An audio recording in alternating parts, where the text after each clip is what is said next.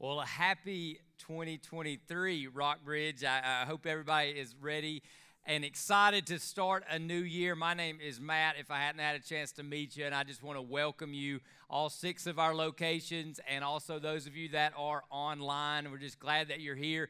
We are going to get into God's Word together. We're going to be in the book of Genesis, first book of the Bible, chapter 28. You can turn your Bible on, open your Bible up. You'll be able to follow along with me uh, in just a few minutes. But hey, before we get into that, I just want to remind you that we have pastors, staff members, elders who are available. And you, if you need to talk, ask a question, receive prayer, you can use your next step card, which is somewhere near you or near a seat around you. You can speak to someone in a Connect Here area as you leave in our lobby spaces. If you're online, you can go into the chat area or the chat function, we have a pastor who will respond to you. But also, we're out in our communities every Monday for Monday meetup. So if you're in any of these six locations and you just want to say hello, want to come ask a question, talk about something, receive prayer, these are just this is a great opportunity for us to be available in prayer uh, and in presence for the six cities that God has placed us in. So I am always excited when the new year dawns because we start generally a new series and, and people are trying to start new thoughts or new habits or new practices. I think there's always some sense of hope as we move into uh, to a new year. And so we're going to be in a series for a couple of weeks together and we're going to call it Reframe. And we'll make that clear in just a minute. So I want to ask everybody a question, get our brains going. If I showed you this picture, would you say this glass is half empty or half full? Right?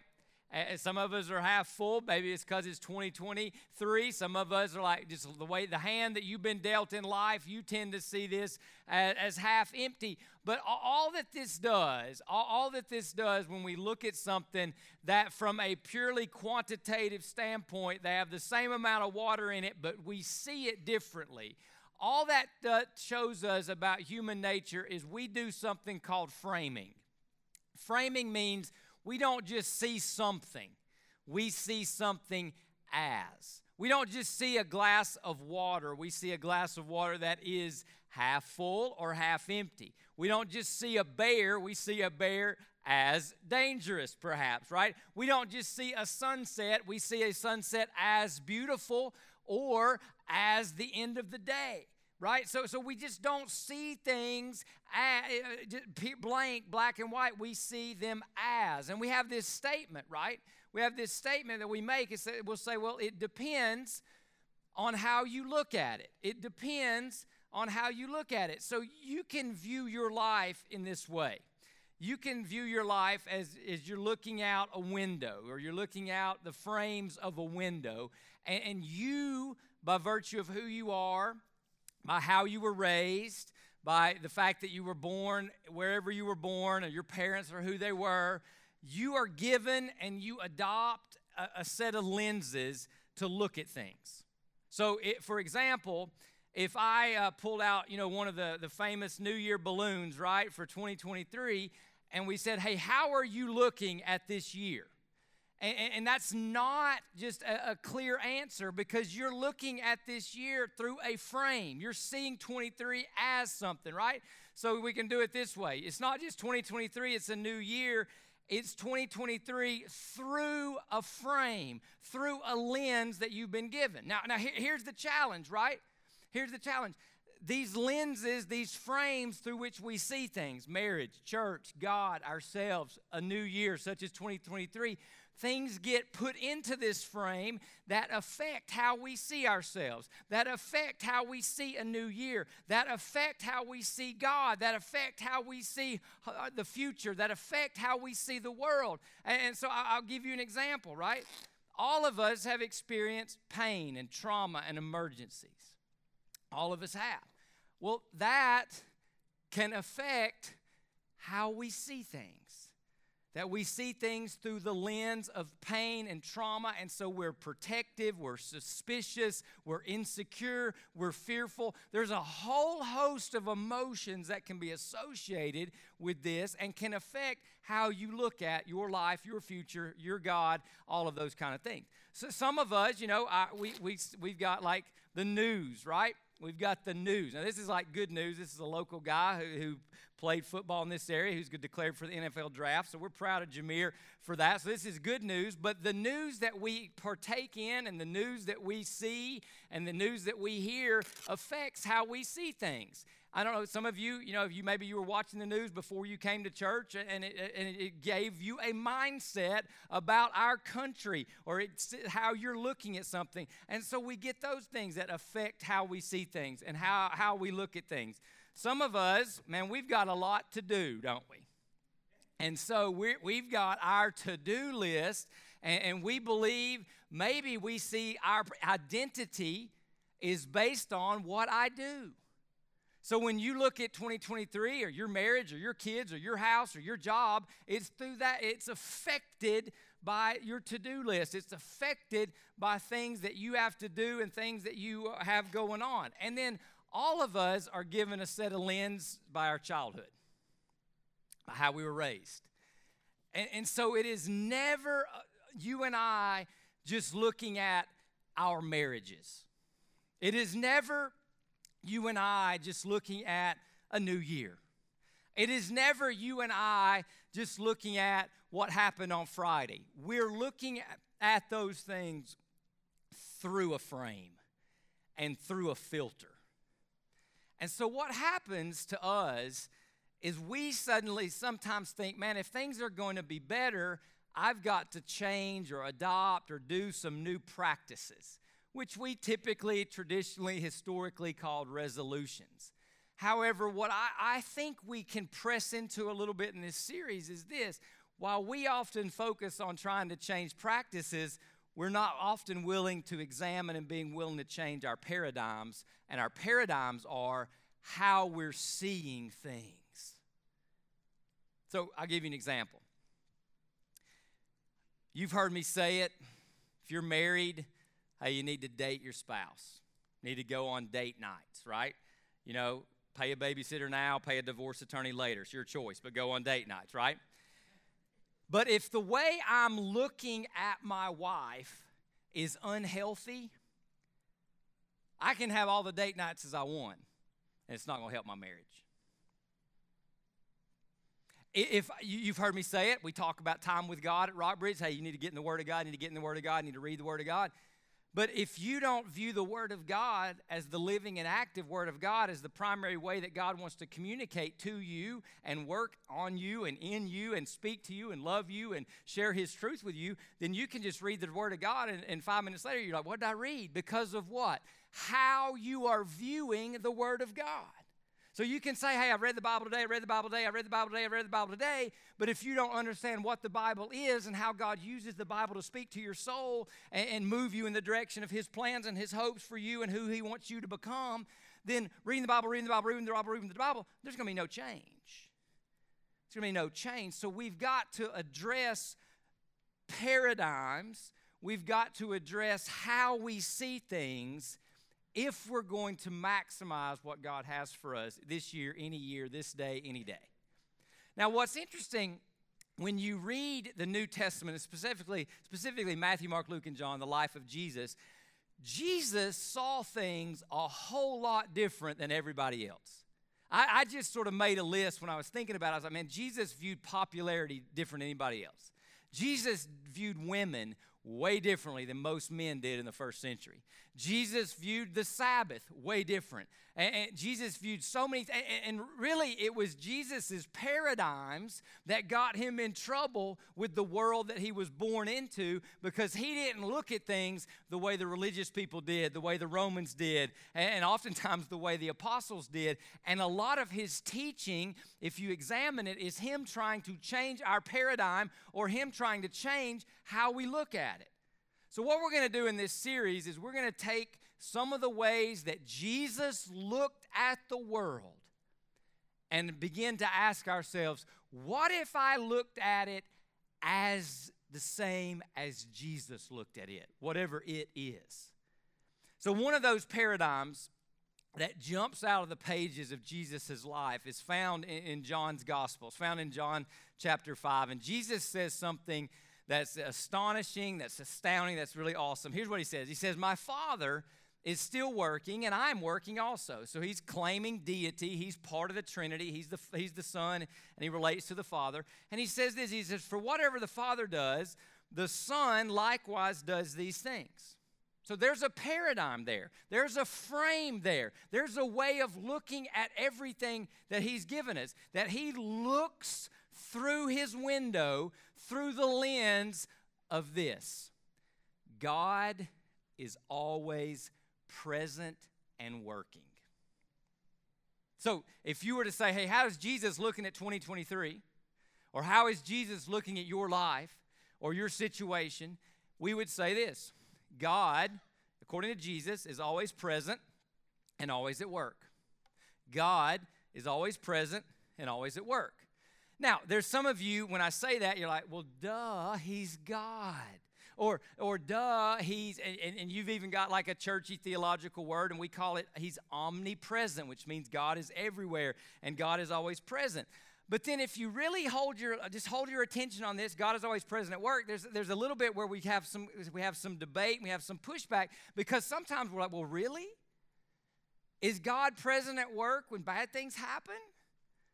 Is God present at work when it feels like my world is out of control? Was God present at work when this trauma thing happened to me? Was God present at work when I didn't really have the best childhood that I thought I was supposed to have? Is God present at work in my to-do list? Is God present at work in the newsreel and the news feeds that are just make so many of us frustrated and angry and upset? Is God present at work in 2023?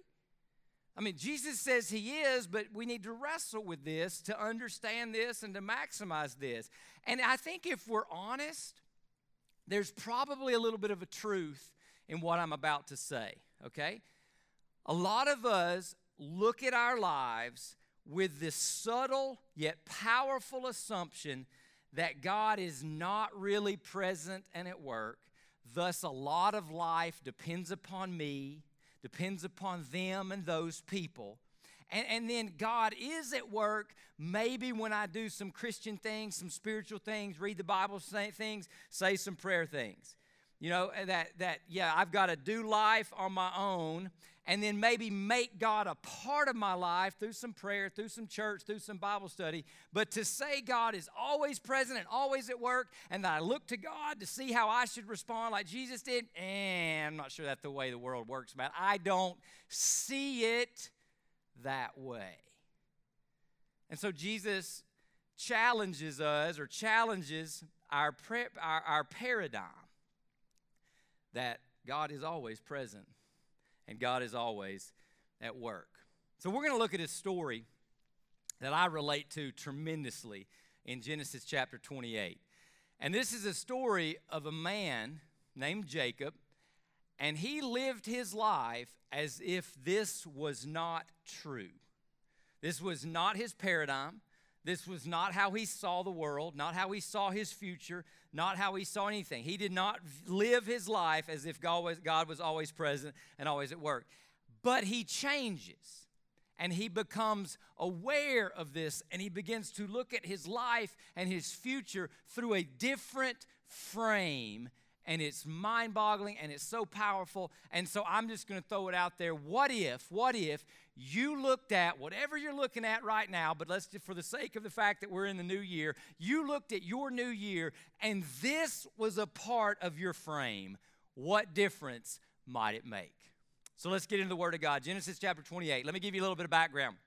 It's a guy named Jacob, and he's scheming, he's running, He's a manipulator. He's controlling. He's a fugitive from his brother. He's created family strife and he's seeking a wife. That's a lot on his plate, right? And he's, he's dealing with all of these things and he does not believe that God is with him and that God is working. Now, listen. I know I'm like the professional Christian in the room and on the screen, but I'm just going to be honest and I'm going to be just vulnerable, okay? I can relate to our boy Jacob here. I, I, wouldn't use these words. I would use, man, Matt really sometimes likes to take the steering wheel. Because Matt believes sometimes it depends only on Matt. If it's to be, it's up to me. If something's going to happen, I got to make it happen. If I don't, it won't. Maybe you can relate.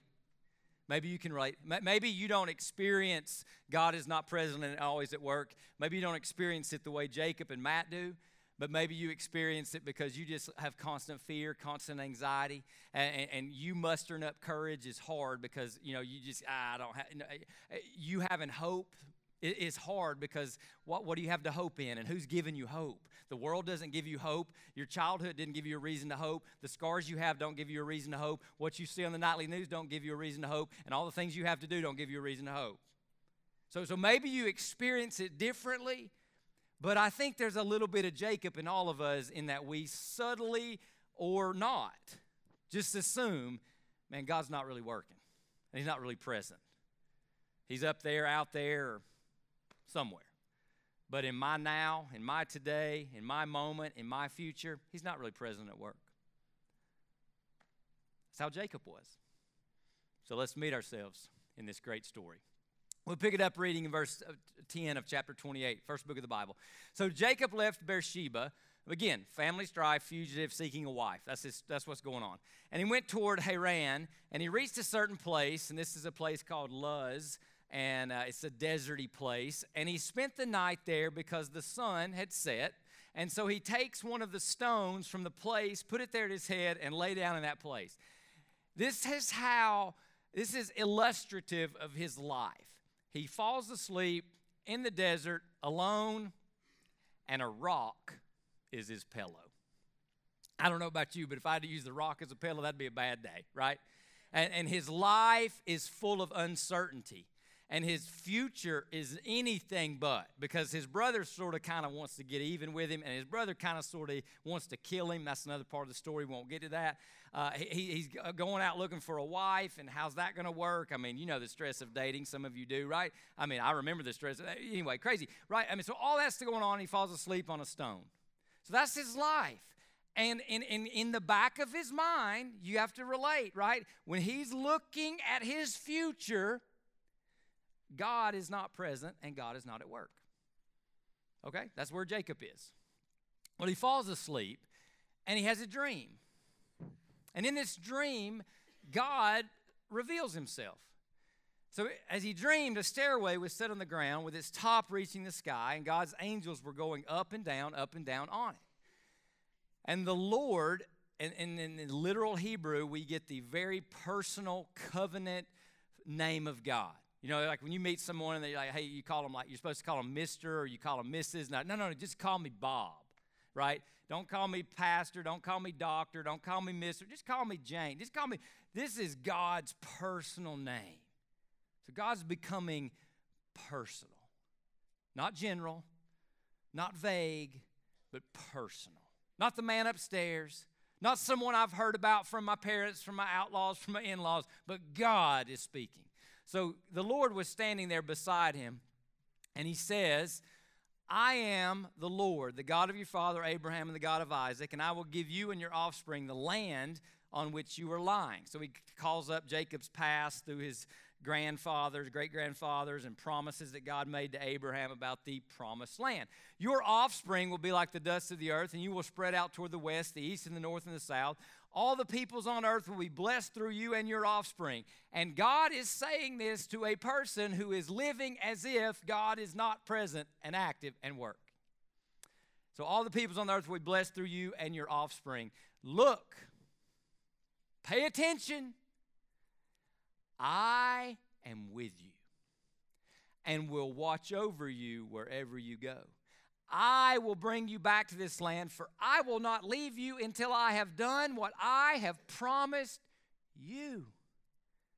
Now, that's kind of a news flash. That right there, if Jacob believes it, trusts it, reframes his life, it's a game changer. Because remember how he's living his life. Same way Matt lives his life sometimes. God is not present, God is not at work. And so we begin to see something about God in all of this. So, a couple of things that come out. First is the personal name of God. God's getting real and personal with Jacob.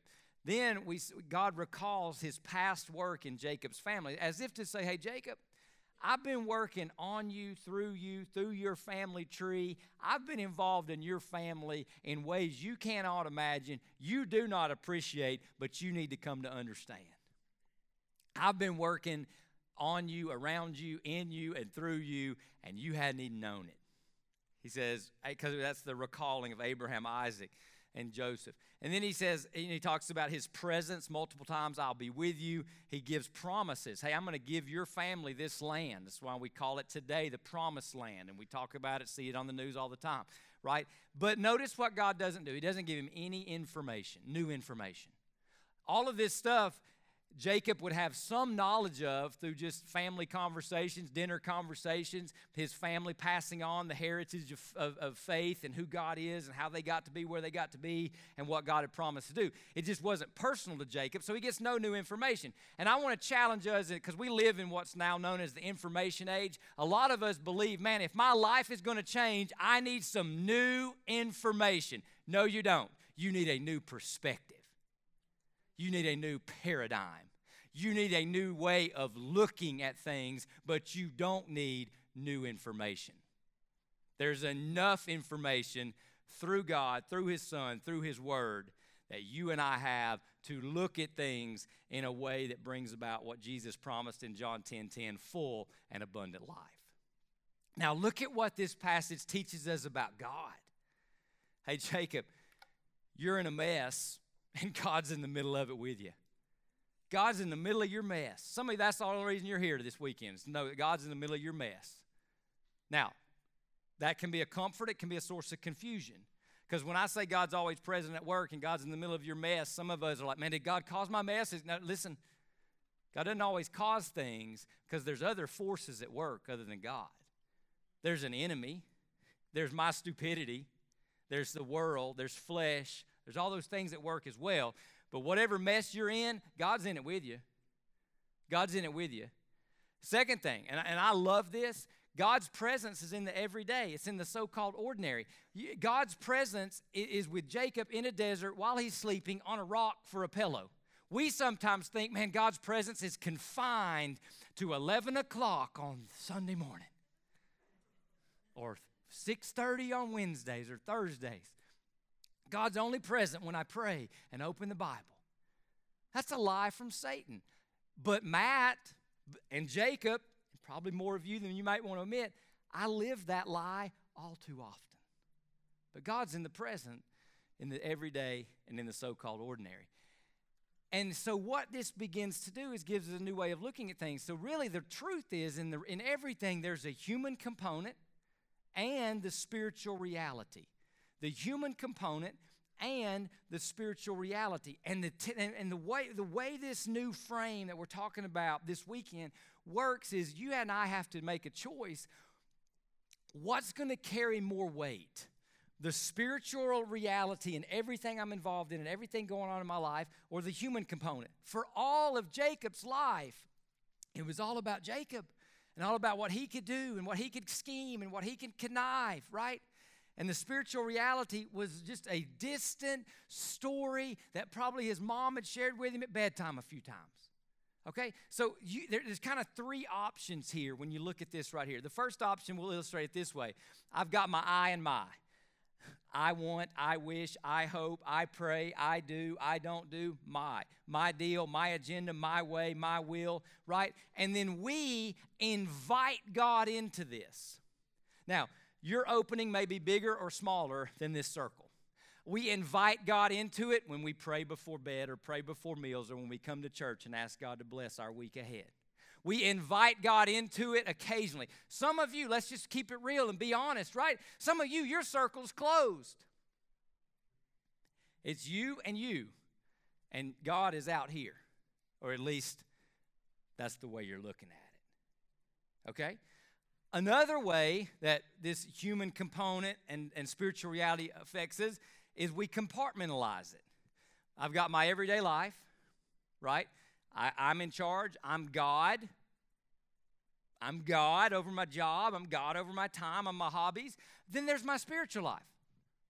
I go to church sometimes. I pray sometimes. I, I, you know, or, or I go to church a lot. But the one hour at church That's when I give God the time. The other 167 hours of the week, that's me and my deal. And so that, that's another way to look at it. But what's slowly emerging in the story of Jacob asleep on the stone pillow is what Jesus said Hey, Jacob, Yahweh's still working. And I'm the son, I'm also working. And whatever the Father does, I join him. I, the Son likewise does these things. God is always present and always working. And what is even getting added to this, this frame, this way of looking at it, is this. Yes, God is always present at working, but what God has just told Jacob is Jacob, I'm present and I'm at work in purposeful ways, purposeful ways that are faithful to the Word of God, and they are for your eternal or your ultimate good. Okay? Your eternal or ultimate good. Now, there's some, you and God and me and God, we have some tension, right? Because I think what is for my good is often for my good in a moment. God is always working for ultimate and eternal, right? Just like your kids, you know, eat your green beans, they would rather eat a Krispy Kreme, right? You know? So you want God to give you a Krispy Kreme. If God gave you Krispy Kremes every day of your life, that'd be a problem. That wouldn't be for your good, right? So you think when God gives you a green bean, God's not being good. Actually, God is being good, right? So you got to see that. How you look at it. So God has just given Jacob a new way to look at his entire life. What does Jacob do? Well, he awoke from his sleep and he said, Surely the Lord is in this place. And here it is I did not know it. I did not know it. So, so let me, let's correct something. I want to speak to Christians for a minute. You ever heard Christians say, man, God showed up? I don't think God just shows up. I think we just wake up. We go to church like, well, maybe something will happen. Maybe God will be there. God's there. We go to sleep on a stone pillow. God's there. God's there. The problem was never God's absence, it was Jacob's awareness. It's never God's absence, it's Jacob's awareness. And I promise you, that is the story of 100% of the people that I'm talking to because I know it's the story of the one doing the talking to you. It's never God's not present, it's I'm just not aware of his presence. Because let, let me say this about our God, the God. He does not know how to be absent. I just know how to be inattentive and distracted. God does not know how to be absent. I just know how to get myself inattentive and distracted. And so Jacob now is aware of the presence of God in a personal way. Not God is the intelligent designer and designed the cosmos to support human life. He did. But God is actively and intimately involved in my life. God is actively and intimately involved in my 2023. That's the difference. So Jacob wakes up, and here's what here's the response. He was afraid. That's not bad fear. He was afraid and said, What an awesome place this is. He has now what's known as the fear of the Lord. You know what the fear of the Lord is? It's the fear of missing God. How do you miss God? Because He's always present at work. You're inattentive or you're distracted. So he was afraid. And he said, What an awesome place this is. This is none other than the house of God. This is the gate of heaven. Now let's stop. What has changed? Jacob is still a fugitive. His brother still hates him. He still hadn't found a wife. He's still a, he's still got a stone for a pillow. He did not stay at a Holiday Express that night, right? He's still got a stone for a pillow. What has changed? How he looks at it. His frame. He's reframed his entire life. Now, let me stop because at this point, I think we all need to start getting a recognition of when I operate with when, when awareness of God is absent, what are some symptoms that show up in my life? Okay? I threw a couple up here. This is not comprehensive. I'm excessively frustrated. I'm looking, I'm just frustrated. I'm frustrated. I'm frustrated. Things are not going my way. Life feels futile. I start to want to take control. I start to want to grab the steering wheel because God doesn't have the steering wheel right? I, I live with a sense of futility. Best days are behind me, not ahead of me. Nothing ever goes my way. I'm waiting for the other shoe to drop. I'm tempted to quit too soon. Tempted to give up too soon. God's not working. God's not moving, right? And, and then sin's presence becomes very, very powerful and tempting, and sin seems better than God. Those are just some symptoms of when I'm operating with a lack of awareness in God's presence. But for Jacob, for Jacob, he goes a step further. So early in the morning, he took the stone that was near his head and set it up as a marker. Now, so this is incredible. He poured oil, he anoints the stone. He poured oil on top of it and named the place Bethel. That means house of God, though previously the city was named Luz. So just, just look what just happened. The stone pillow, which was a sign of uncertainty, a sign of kind of lowness in his life, now becomes a sign of God's presence in his life. That crazy? Previously, he'd looked at that stone and said, Man, this is a bad deal. I'm sleeping on a hard stone. Now he looks at that stone and says, God is with me. What has changed? Perspective. What has changed? The frame of reference, right? And so Jacob makes a vow. If God will be with me, now it's best to read this not as Jacob making some bet and conditional. This is a response of faith, okay? In the translation, they're throwing the word if here, but this is Jacob saying, okay, God's with me, so here's how I'm going to live, okay? So he makes a vow. If God will be with me, watch over me during this journey I'm making, if he provides me with food to eat and clothing to wear, and, and if I return safely to my father's family, then the Lord will be my God. This stone that I have set up as a marker will be God's house, and I will give to you a tenth of all that you give to me. He becomes a tither. Because if God's always present at work, I don't have to hoard money to be in control of my future. God's got me. So, so here, here's what I want to do for us, okay? And I'm, I'm going to offer you a couple of suggestions. What if you and I, this weekend, made a vow to look at 2023 through a very different lens. Not, not always through our pain and trauma, not always through the news and the headlines, not through our to do list, not through our childhood, but we began to look at 2023 through the truth and the reality that God is always present and God is always working. How does that begin to change how I'm looking at myself, how I'm looking at my future, how I'm looking at my marriage, how I'm looking at my whatever I'm need, is drawing my attention right now? So a couple of th- couple of components that would need to come out of that. First would be we would have to say my entire life is spiritual. There are no godless compartments. When I go to work, it is an act of worship, and God is present and at work. When I look at my mess, God is present and at work. There are no parts of my week, no parts of my life that are not spiritual. Okay? So we have to say that. We'd have to wake up differently. Jacob went to bed one way and he woke up another. And when I say wake up differently, I actually mean that literally. Here's what I'd encourage you to do it's totally a suggestion, okay? Before you get out of bed in the morning, go through this in your mind God, this day is your day. I am surrendered to you as I face this day. And I believe you are with me, and you are for me, and you are always present and working. What have you done? You still got to do what you got to do. You still got to see who you got to see. You still got to face what you got to face, but you're going to face it with a different frame of reference. So wake up differently. Third part of a vow would be I'm going to walk differently.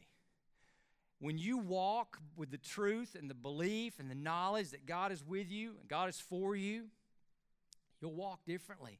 You'll go to work differently. You'll do marriage differently. You'll parent your kids differently. You'll handle money differently, like Jacob. You'll look at yourself differently. You'll look at your future differently. You'll walk differently because you're looking at things differently. No new information, just a new frame of reference, a new paradigm. Third, fourth, is we need to recognize who or where Bethel is now. Remember, Bethel is the, the, name change. This place where the stone was changed the name from Luz to Bethel. Bethel means house of God. You know where the house of God is now? If you're a born again Christian, you are the house of God. Don't you yourselves know that you are God's temple and the Spirit of God lives in you? The church, the people of God, we are the house of God. That means if Christ is your Lord, your King, and your Savior, Jesus, through His Spirit, is with you in a special, profound, and incredibly personal way. God is always present, and God is always working. And let me close with this. Okay? I want us to marvel at God for a moment, okay? Forget about your to do list, forget about your New Year's resolutions, right? I want to ask you a question. How long has God been working to show you and me He loves us? Do you know how long God's been working to love us and show us His love for us? He's been working. It's been in His heart for a long time. Listen, even before He made the world, God loved us.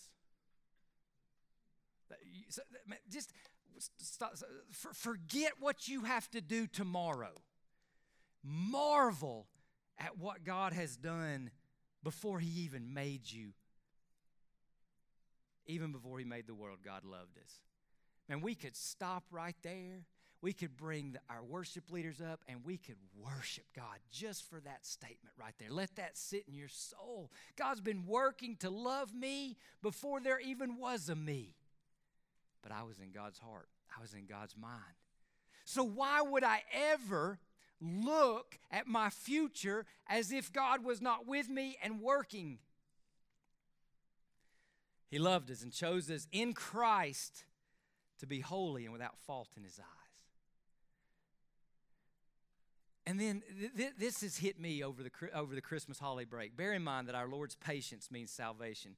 This has overwhelmed me how patient God has been with me. And He's patient with me because He wants me to pay attention to His love for me. So God's working through patience that I would know his love for me through Jesus on the cross instead of me. In fact, Paul prayed it this way I pray that he may grant you, according to the riches of his glory, to be strengthened with power in your inner being through his Spirit, that Christ may dwell in your hearts through faith and he says, I pray that you, being rooted, firmly established in love, may be able to comprehend with all the saints what is the length and width and height and depth of God's love. In other words, I pray you're aware of how much God loves you and how he has worked to show you and give you and ground you and root you and anchor you in his love for you. So, what if, the way we looked at it, what if our frame of reference always went through where his love was displayed and demonstrated the clearest on the cross. Because it should have been me, but his patience and his love instead put Jesus, his son, on that cross. And the cross tells me, and I pray it tells you in your soul right now, God is always present and God is always working for you for his glory, according to his word, according to his promises. And that'll never, ever not be true of you, and certainly not of 2023. Well, let us pray together. Oh God, we have talked about some incredible truths, and I am praying that we are not dismissing them. I am praying, God, you give us eyes and ears to grab them, hold them, hear them, and see ourselves, see our years, see our future, see our past, see it differently. So, God, thank you for loving us from before time began. Thank you, God, for being at work in our messes. Thank you, God, that a stone, which can be a sign of hard times, became, can become also a sign that you're with us and for us and working. So, God, may we look at this year May we walk out of here looking at this next day, this next situation, this next whatever differently, God. No new information, just a new frame, a new paradigm, grounded in your omnipresence, grounded in the truth that you are always working, God. You're always present, God. May we see our future through that frame. Thank you for loving us. Thank you for being for us. Thank you for being here. Thank you for being present. Thank you for being active. We give you praise and glory. In your name we pray, Jesus. Amen.